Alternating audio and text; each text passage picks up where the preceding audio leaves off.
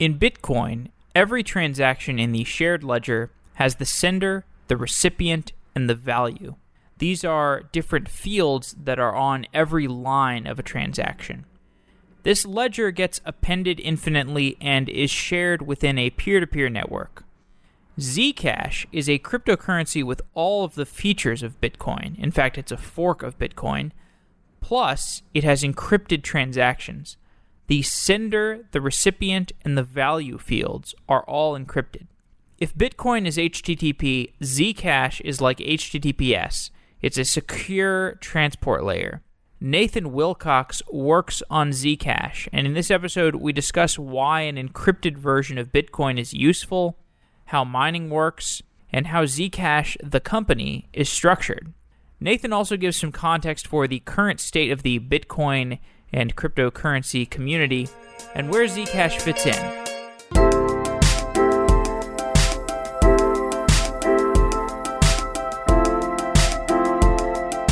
Nathan Wilcox works on Zcash. Nathan, welcome to Software Engineering Daily. Hi, it's great to be here. This podcast is for software engineering generalists, so I'd like to start at a high level and then we'll go deeper into Zcash. Everybody who is listening to this podcast knows what Bitcoin is. They have a basic understanding of the shared ledger system.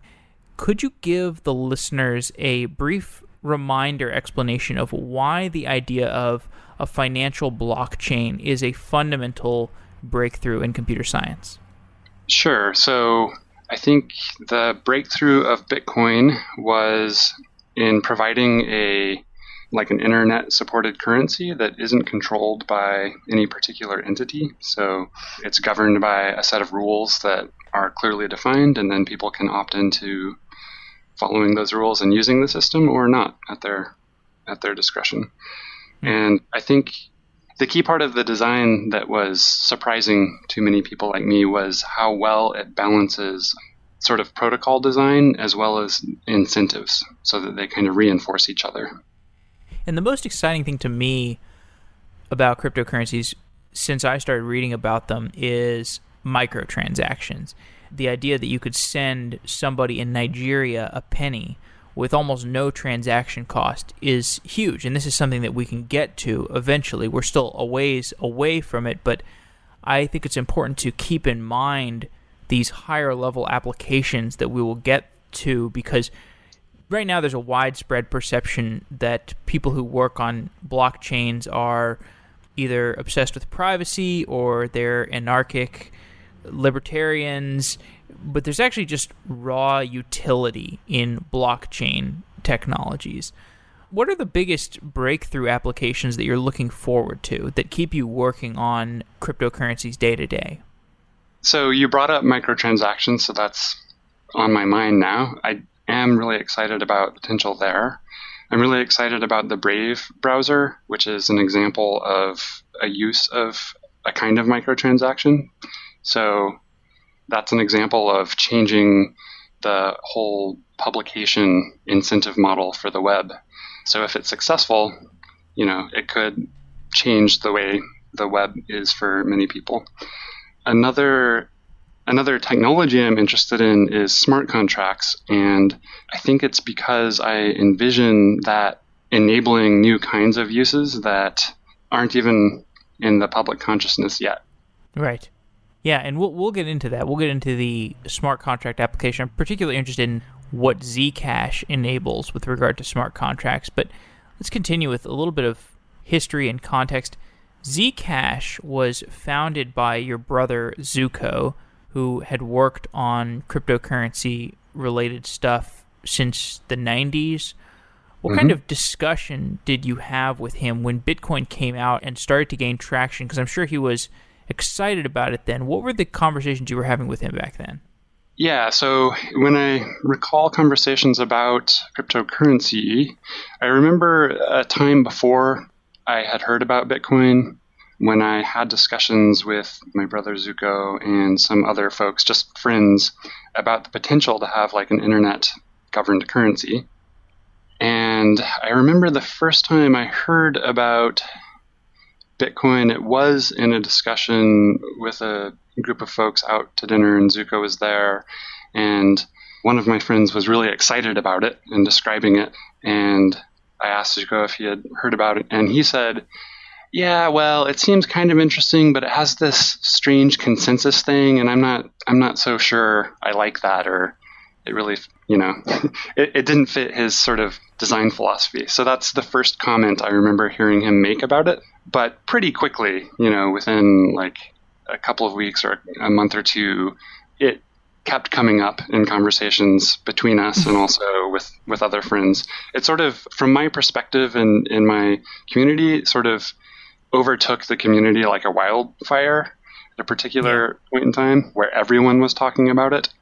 And in fact, I remember being on a discussion board to go to a hacker camp called ToorCamp, and people were arranging rides.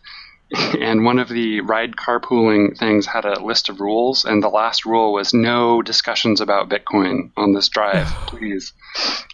so that was like for me an indication of the times how much excitement there was. Why did the consensus protocol seem implausible at the time? Yeah, that's a good question. I think a lot of people, it took them a while to wrap their heads around.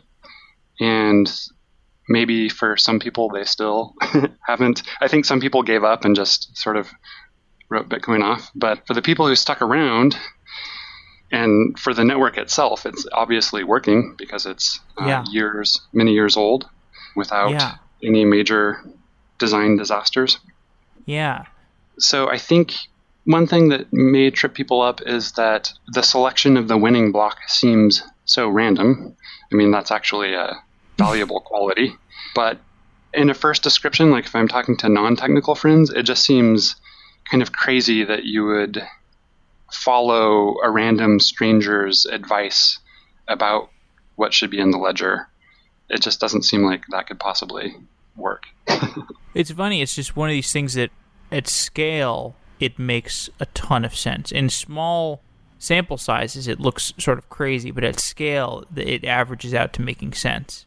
Mm-hmm. One other aspect to that that I think trips a lot of people up is the incentives like, why should I use this block that a stranger told me about? And it's sort of a self fulfilling prophecy. It's because everyone else will, because those are the rules that they're following. And because you know people are following those rules, that's why you will follow the rules. So there's sort of this almost circular seeming reasoning that, that mm. trips a lot of people up in my experience. What are some of the important features that Bitcoin has been unable to implement? Because obviously we've seen Bitcoin has gained traction, but clearly there is room for other cryptocurrencies. So, what are the important features that it hasn't been able to implement? So, I guess the Zcash party line is that it lacks fungibility, which is intimately connected to privacy, and it's it's possible that it may be able to implement improved privacy. And we've seen a lot of sort of auxiliary improvements, like protocols like CoinJoin, which don't require core upgrades to the Bitcoin protocol, but which people can build on top of Bitcoin. Hmm.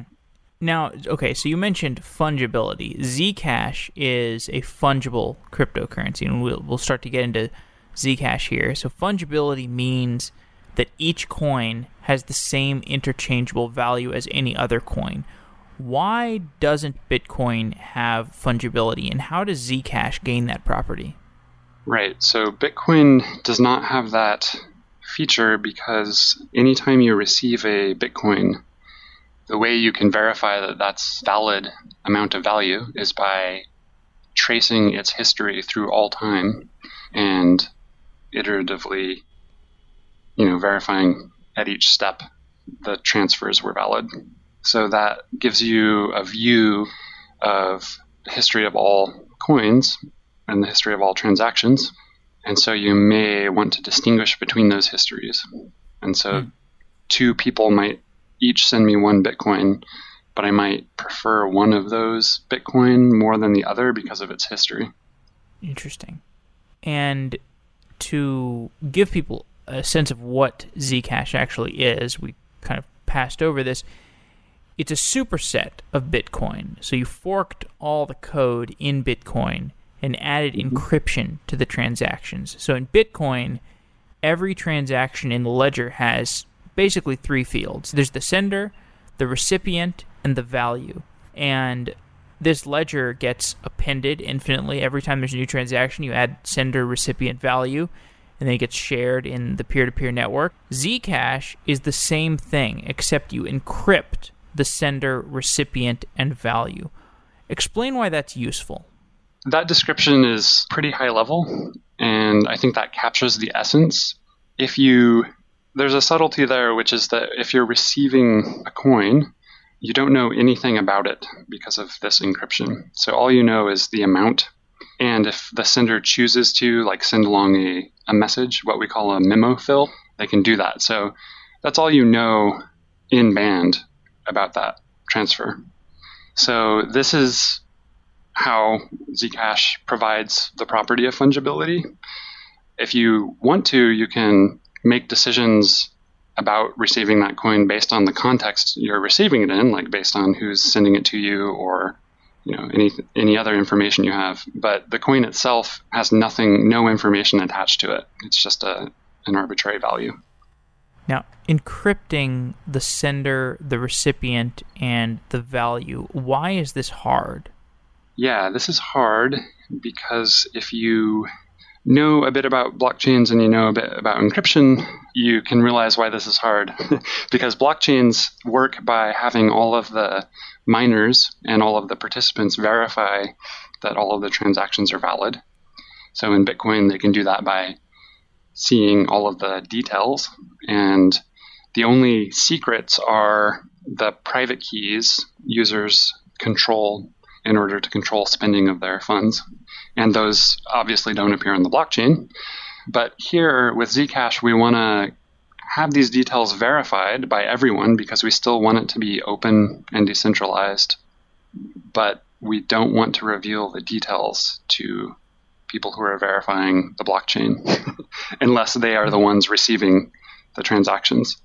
If you're familiar with basic kinds of encryption like asymmetric public key encryption or symmetric encryption, neither of those by themselves can give you what you need for Zcash.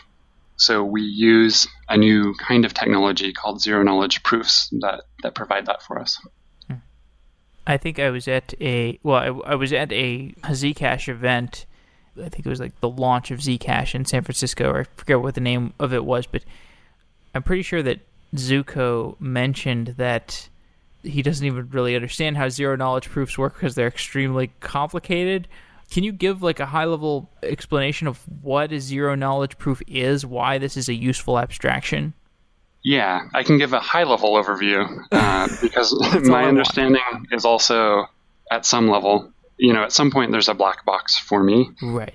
Fortunately, we have an excellent team, so I can rely on people to understand all parts of the stack.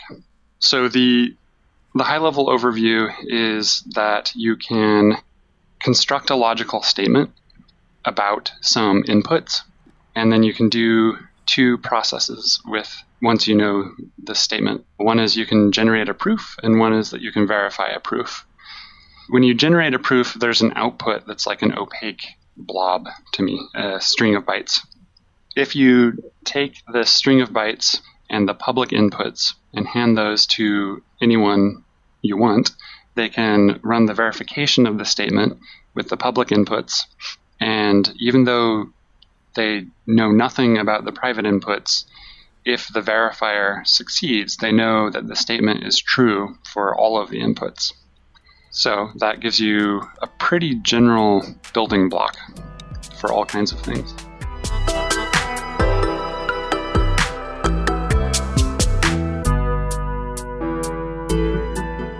Right. Now, one of the phrases that I read on the website is if Bitcoin is like HTTP, Zcash is like HTTPS. It's a secure transport layer. Why did you need to build an entirely new cryptocurrency if all you needed was a secure transport layer? Mm. Well, that's a great question. I think in principle it would be possible to upgrade Bitcoin to have these kinds of features.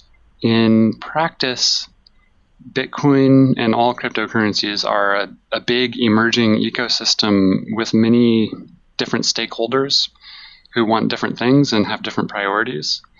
So, in fact, I believe Matthew Green, one of the scientists who developed the Zerocash paper, which is Zcash is basically an implementation of the Zerocash research. I think he had conversations with Bitcoin developers and proposed augmenting Bitcoin. And I think the consensus at that time was because it's a new kind of technology, it would be better to have it proven sort of independently as a separate system.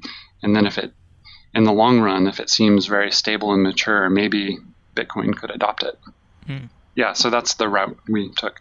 Oh, okay, I see. So does Zcash mining work the same as Bitcoin mining works?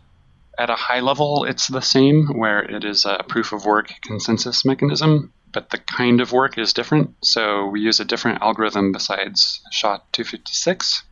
We use a an algorithm called Equihash, which is a, a memory hard hashing algorithm. So ideally, the constraining resource for Zcash miners should be RAM rather than compute power. Why that that desire to to make RAM the limiting reagent rather than compute power? Well, we wanted to change the proof of work because we didn't necessarily want existing Bitcoin miners to be able to dominate the Zcash mining network because mm-hmm. they have scaled up a lot vertically and they have lots of capital invested in that now. What that means is if a if we just reuse the same proof of work, even relatively small Bitcoin mining operations would be able to have a huge impact on the Zcash network when it was young. And in the long term, if all basically it would put us in contention with, with the Bitcoin network mining system. Hmm. We didn't like that. Since we wanted to change it, we also thought a little bit about, I guess, the economic or the systemic goals. And our thinking at that time was that in Bitcoin, by this time in Bitcoin, it was already the case that there were specialized ASIC circuits developed to mine Bitcoin. And what that meant was there's sort of a closed loop between ASIC design, manufacture, and actual mining operations. Where if you, you know, if you're the first to develop an ASIC, you capture a larger fraction of the mining capacity, so you have a larger revenue, and you can invest more of that revenue into improving the next generation of the ASIC. So there's this feedback loop that makes it difficult for new entrants into the mining into the mining market. Hmm. So we wanted to see if we could mitigate that somewhat if possible, and we thought if we could develop the mining system so that the limiting factor in terms of like capital investment was just general purpose RAM that it would reduce the amount of advantage large Zcash miners had over new entrants because sure. the assumption is that they won't be able to make any sort of devices that are much better than general purpose RAM. Right. So we wanted to lower the barrier to entry to new miners, basically. Sure. Makes sense. Zcash is a superset of Bitcoin, as we have said. It's Bitcoin plus encryption, sort of, at a very reductive level. Mm-hmm.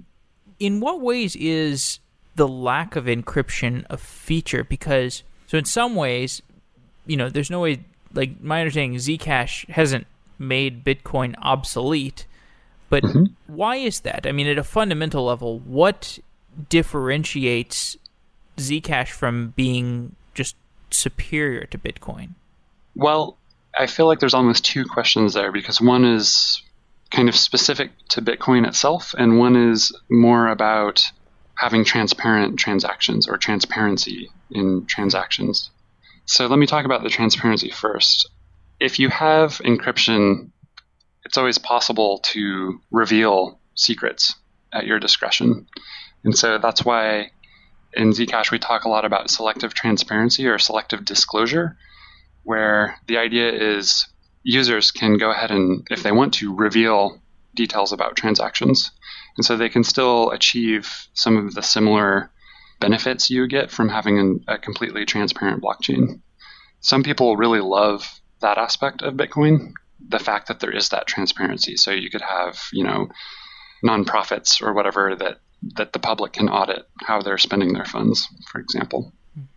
Oh, okay. The other questions sounded to me kind of like if Zcash is superior to Bitcoin, then why isn't why, why is Bitcoin still around? Is that how you would? No, I, I wasn't asking that. I mean, it was sort of like I understand that there is some fundamental difference. It's not necessarily like Zcash is a superset of Bitcoin, meaning it has all of the positive aspects of Bitcoin. You know, I think even just the fact that Bitcoin has been around for a while and is widely accepted, like even if you just take like brand recognition, then mm-hmm. you know you have some degree of of qualitative some qualitative difference there even if it's you know if you're if you're not talking even if you say like oh Zcash has feature parity and more you know the brand difference makes a difference so I was just I was basically right. getting at the question that you answered which is that sometimes you want transparent transactions you don't always want encryption so I want to talk about some other stuff in the ecosystem now that we've touched on the kind of the relevant aspects of Zcash that will let us have a conversation around it. Ethereum is the other cryptocurrency that has gained the most traction aside from Bitcoin.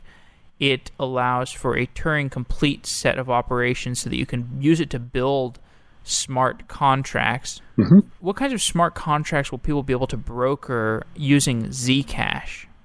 So, currently, in the current form, you can do anything you can do with Bitcoin script, which is more limited than what's possible with Ethereum smart contracts. In the future, we'd like to change that, or I would like to change that, so that it's possible to do more sophisticated kinds of smart contracts. Maybe similar to Ethereum, although I would, I think I would advocate for some differences in the design of the smart contract platform. But maybe that's getting into weeds, I'm not sure. So what I was kind of curious about is can you use the Ethereum smart contract platform, but use the use Zcash to pay for those smart contracts? Do they integrate with each other?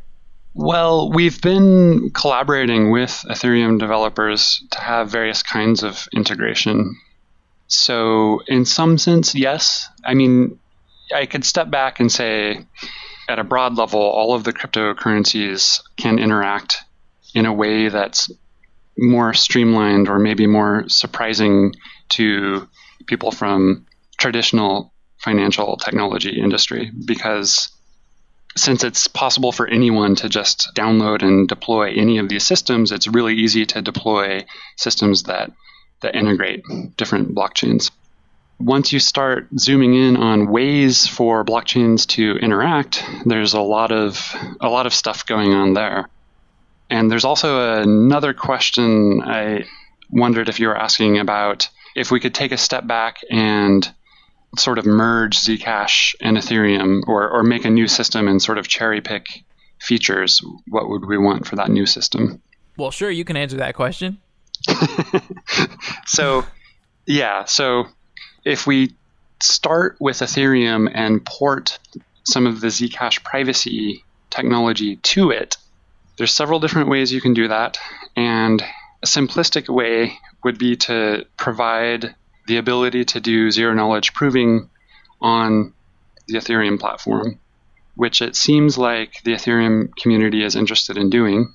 I think that would be great and would have great benefits, but I also think that in the end, with that sort of approach, the platform will maybe have different kinds of smart contracts, and each contract itself will have some kind of internal privacy. So maybe there's one contract for an embedded currency, say, and another contract for a voting system.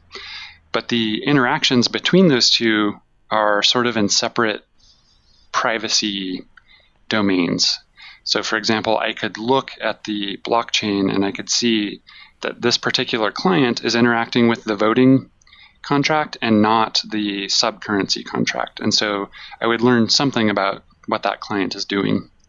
I think the holy grail for a smart contract system that uses zero knowledge proving or other kinds of privacy technology would be one in which you have some some features and guarantees about smart contracts, such as they can interact or the ordering of transactions for a given smart contract is well known and well ordered. Or there might be some of those other features that you want. And in addition, when people are interacting with any of the smart contracts on the platform, they have the same level of privacy. So, sort of the whole platform is protected by one monolithic privacy shield. That's kind of the holy grail. I don't know. So, anonymized smart contracts. Right. I guess the difference is between individual smart contracts that have their own privacy protections or a gr- like a platform where all of the contracts share the same privacy features. Hmm. I did notice that the domain name Zetherium has been taken already. I didn't know about that. yeah, I think a lot of didn't. people are. I think a lot of people are excited about this idea. Yeah, me too. Now, banks and financial institutions are getting into blockchain technologies. The uptick, there's been an uptick. We've had Ripple for a while. There's also mm-hmm. Chain.com. I think the Chain.com mm-hmm. CEO is an investor in Zcash. What are the opportunities for financial institutions in blockchain technologies, and also, also in Zcash specifically? Are banks going to want to use Zcash? Well, that's that's a huge question, and it's a complex question. I think that financial, like the traditional financial industry, will end up using blockchain technology. What blockchain technology they end up using will be interesting to see, and how we get there, because I believe currently the status quo, as I understand it, is that they're really interested in blockchain and different people say different things like the blockchain or just blockchain as a mass noun or whatever. They're interested in this word, and there is kind of a fledgling industry of companies that focus on creating blockchain solutions for the financial industry, and there's a lot of interest within the financial industry, like their own in house initiatives and investigations. But what blockchain means is depends on who you ask. So I think it, in some sense, the state of things right now is they want to discover why there's all this hype about this thing and they want to figure out how they can use it. I think that they are very wary of using public, open, permissionless blockchains. And I think it's because they don't quite get blockchains yet. because Yeah. The amazing thing about Bitcoin is that it demonstrated you could have rules that restrict and limit how users can use the system, but there's no entity, there's no single entity that A defines the rules or B enforces the rules. The enforcement is done by the participants, well, and miners of the blockchain, and that's pretty uncomfortable, I think, for financial institutions to to wrap their head around because they are used to, you know, like if you want to enforce a set of rules about how transactions occur within your institution, then you operate the transaction system and you hand out access to the transaction system to the right participants, and then if they don't do the the right thing the right way, you deal with it in each case, right? Well, what's so massive about blockchains is the same pressures that will push down the cost of microtransactions. Like right now, if you want to send a penny to Nigeria, you've got to pay a transaction cost that is so onerous it totally overshadows the penny transaction. Those same pressures will benefit financial institutions mm-hmm. because you just get a way to send money around for cheaper because it's on a blockchain. And I can imagine Zcash, like I'm not sure if you would want to like say, "Hey, I'm letting Wells Fargo make my encrypted transactions or something." I'm not sure that's how it would manifest, but I could see it being useful for banks to make clandestine transactions between each other. Hmm. Maybe. I don't know. Does that sound plausible? Sounds plausible to me. I wouldn't call them clandestine because I think, you know, business needs privacy legitimately, you know, to be competitive. Oh, yeah, I don't I don't mean clandestine in a in any sort of negative context. Oh, okay. Yeah, I can see so I guess the vision I see is that first of all, for like a bank to deploy a blockchain thing doesn't make too much sense if they're just an institution running a thing that tracks transactions because in that case you could just have a database that manages those transactions and it would be much more efficient. So blockchains become interesting when you have multiple institutions interacting or users from multiple institutions interacting and you want to so there's several benefits, but one is just keeping keeping all of the records consistent to a given set of rules, which is exactly what Bitcoin is good at doing, and also outsourcing potentially outsourcing management or maintenance of the ledger in a way that is sort of distributed, so it doesn't require everyone accessing the the system through a particular hub or a particular gatekeepers. So those might be ways in which the financial industry sort of gets into blockchain with various products that are operated by consortiums or sort of like clubs where financial institutions join. I suspect, or I wonder if in the long run, there's sort of a networking effect where fewer blockchains is, is easier to interact with. And at some point, like you might have this blockchain that's operated by a consortium of banks so that they can do transfers with between each other efficiently but their customers might be using zcash or ethereum or bitcoin and they want to do so there's going to be this this extra hop or this extra bridge and at some point i wonder if they will break down and just start offering direct support to the public blockchains or if it will always be sort of this compartmentalized federated kind of blockchain world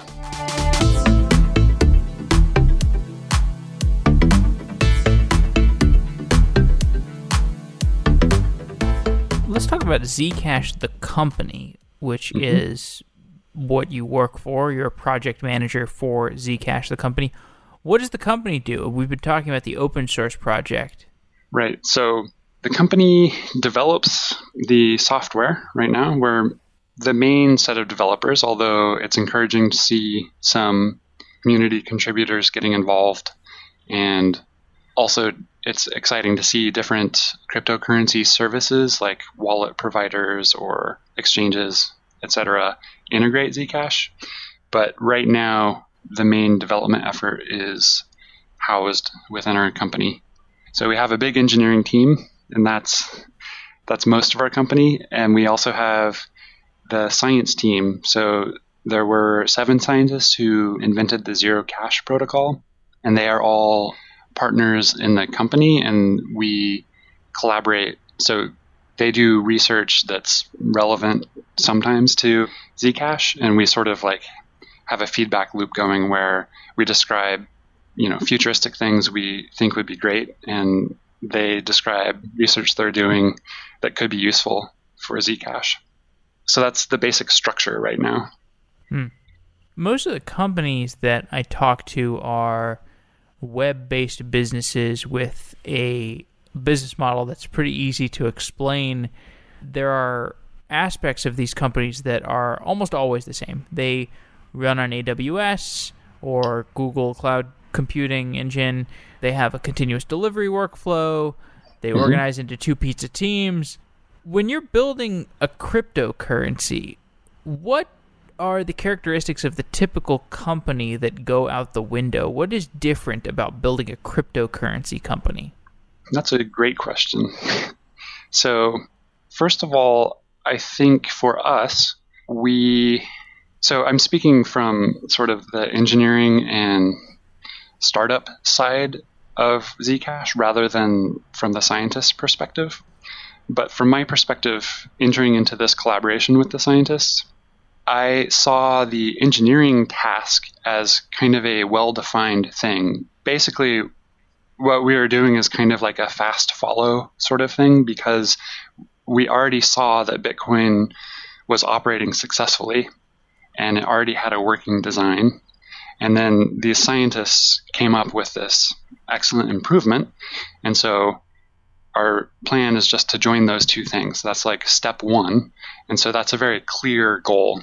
So, because that was our first goal, we didn't necessarily do the kind of market research or quick iterations on a minimum viable product that I often think of startups as doing, at least for that initial phase up to our launch. Okay. So I want to zoom out a little bit. We had Rusty Russell from Blockstream on the show to discuss side chains and micropayments and how these exchanges between different cryptocurrencies might work. Does Zcash share the same set of beliefs about the future of cryptocurrencies as the broader Bitcoin ecosystem? Well, I'm not exactly sure what those beliefs are, but uh, so I know. Okay, it's probably probably poorly formed question. My understanding of one set of beliefs is that's sort of from the sidechains camp. I guess I would call it. Maybe that's what you're describing as the broader Bitcoin. Yeah, that's the way community. I should have phrased it. Okay, and I think I sidechains and Lightning networks. Right. Okay, so the view for sidechains is one where there are many different kinds of technology platforms that make different trade-offs or have different advantages, but they all have a shared a shared unit of value sort of spread among them and streaming through them. And so the the vision there is like you can take we could keep Bitcoin kind of stable and secure without doing anything risky to its design. And then people can come up with experimental wild ideas like zero knowledge proofs and deploy a new platform that implements that. But then people who hold Bitcoin if they want to use that, can transfer that into this new system, interact there, and then if they want to, they can transfer back into the core Bitcoin platform. I think that I generally share that vision, and I think that the you know the devil's in the details, like the the nitty gritty of different mechanisms the transfer value between systems and how the systems are coupled is where we might see things differently. So I think one big difference of opinion I have, and I, I might change my mind about this, but currently, to me, I like to see slightly less strongly coupled systems. So, for example, I'm happy with Zcash being an independent blockchain and Bitcoin being an, an independent blockchain, and then sort of streamlining the ability for individuals to exchange Bitcoin for Zcash and vice versa. So, in this sort of vision, I'm promoting the user experience might be like you have a, a Zcash wallet or a Bitcoin wallet, and you go to a store and they only accept the other thing. Like you have Zcash, the store only accepts mm. Bitcoin, but it's no biggie because the wallet just uses some some technology that makes an exchange efficiently and quickly. And so you just are shown a price in maybe some third currency like dollars, and you just click yes, and maybe it has a little indication of the fee that you might incur from exchanging. Hmm. Whereas I think in the sidechain vision, at least as I understand it, I might be oversimplifying it, but it would be the user experience is sort of like you use a Zcash wallet because you want privacy, but in it is stored Bitcoin, and you go to a store and the store accepts Bitcoin, and everyone uses Bitcoin. Right. So the difference between those two views, in my opinion, is that to do sidechains well, the blockchains themselves have to have a kind of coupling, which means there needs to be at least some some amount of consensus between nodes operating the two networks to integrate with the other networks. And mm. then the question for me becomes so there's sort of a governance issue I see, and there's also a user choice thing where it's like if I'm using Bitcoin and somebody says we're going to couple it to Zcash, but I'm a Zcash skeptic, and I'm like, no, wait, that's really dangerous. What happens if Bitcoin goes ahead and does that? Does that mean I begin to value Bitcoin less because it seems less stable to me than it used to. And meanwhile, another user might love Zcash. I guess I should be the user who loves Zcash, and we could. yeah. Anyway, and they think that's great. And so there might be this governance issue. And also, the choice doesn't seem for that coupling isn't an individual choice, it's sort of a choice for the network. Whereas if there's basically, I like independent user choices. Like if one user likes Zcash a lot and doesn't like Bitcoin at all, they can just store all of their value in Zcash and just use Zcash stuff. But if they need to interact with Bitcoin, you know, they do so whenever whenever that need arises. Hmm. Interesting. So just to wrap up, I'm also curious about the company 21. This is a company that's been heavily financed. I know they're building some technology around mining bitcoins. They seem to have mm-hmm. a vision of you have a chip in your refrigerator and in your toaster, and these things can mine Bitcoin because since you're going to have a chip that's sitting in your IoT devices and they're doing nothing half the time, mm-hmm. more more than half the time, maybe you might as well mine some Bitcoin. What do you think of this company 21? Well, I think that's a an exciting vision. I don't know you know, it remains to be seen how it pans out. I think it it would be interesting if mining was diffuse into all like consumer products. That would definitely certainly um, be better than the status quo. Yeah, I guess I am a little bit skeptical. I guess there's a couple of arguments for how that could work, but one is I'm skeptical that that could supplant or replace the existing Bitcoin mining network, just because I think there's so much economy of scale and specialization that goes into that that it's hard for me to see miners being outcompeted in that way. I just assume diffuse mining in consumer electronics couldn't ever reach the same sort of mining capacity. But the more interesting or compelling part of 21's story I've heard is that what this would allow is that these devices would accrue Bitcoin just sort of naturally. And so there would be money sort of appearing on all the, all of these different devices, even if it's a tiny tiny amount, and then that can sort of bootstrap ways for them to interact through micropayments or whatnot, smart contracts. Mm. That's an interesting vision. it would be exciting if things moved in that direction.